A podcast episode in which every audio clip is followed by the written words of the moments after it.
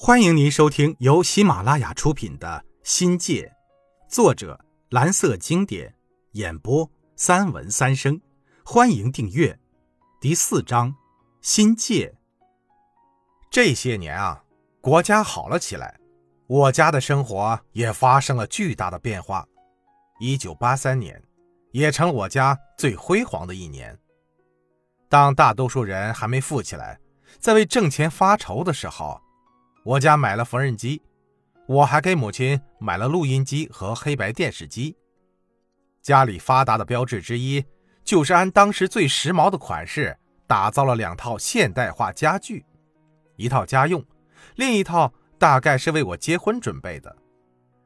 迄今为止啊，我从未见过母亲的脸上绽放出如此灿烂的笑容。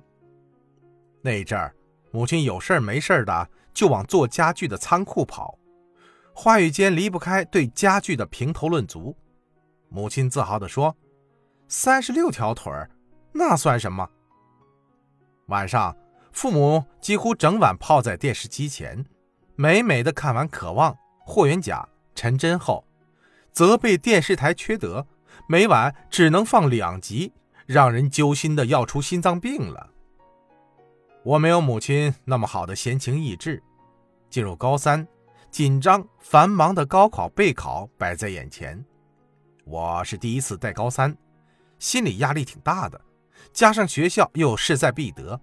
真的有点硝烟弥漫、战火纷至沓来的势头。像初恋，迷茫伴随着期待，忧虑掺和着兴奋。我们虽没有家务的拖累，但整个人没日没夜地陷入无休止的备战中，收编资料、出考题、批改试卷，一周25节课，把一个活人的能耐拉到了极限。最令人心沉的是，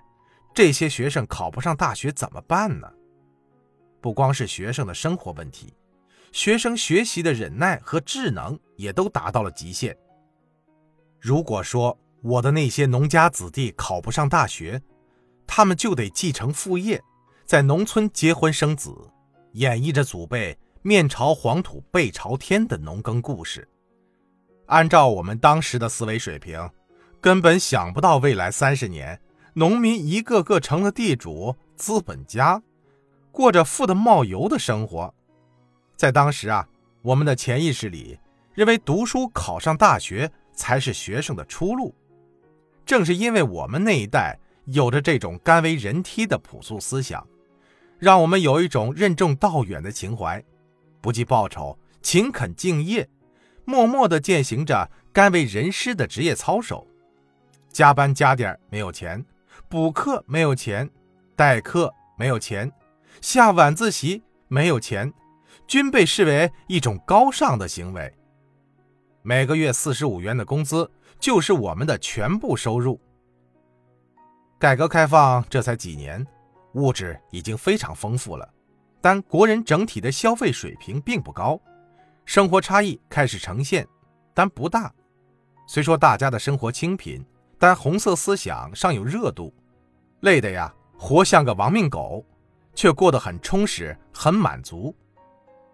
1984年在人们的期盼中悄然而至，这是刻骨铭心的一年，也是家族史上焚心淬骨的一年。如果说乔治·奥威尔的长篇之作《1984-1984》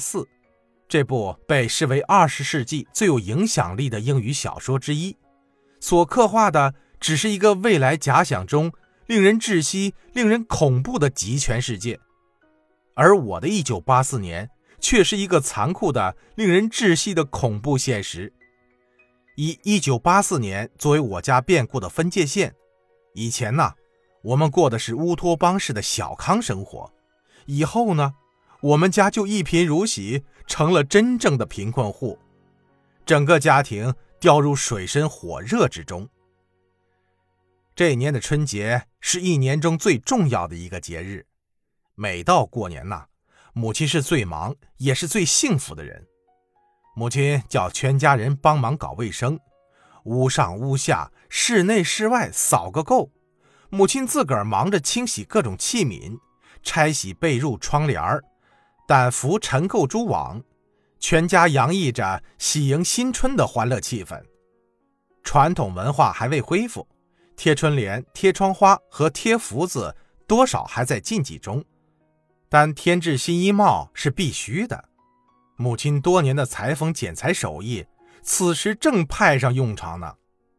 母亲一副当家做主的派头，采购物品、准备年货的事儿，母亲全都包揽下来，鸡鸭鱼肉、烟酒酱辣应有尽有。父亲呢，忙着采购点心、南北炒货、糖饵果品，采买得很充足。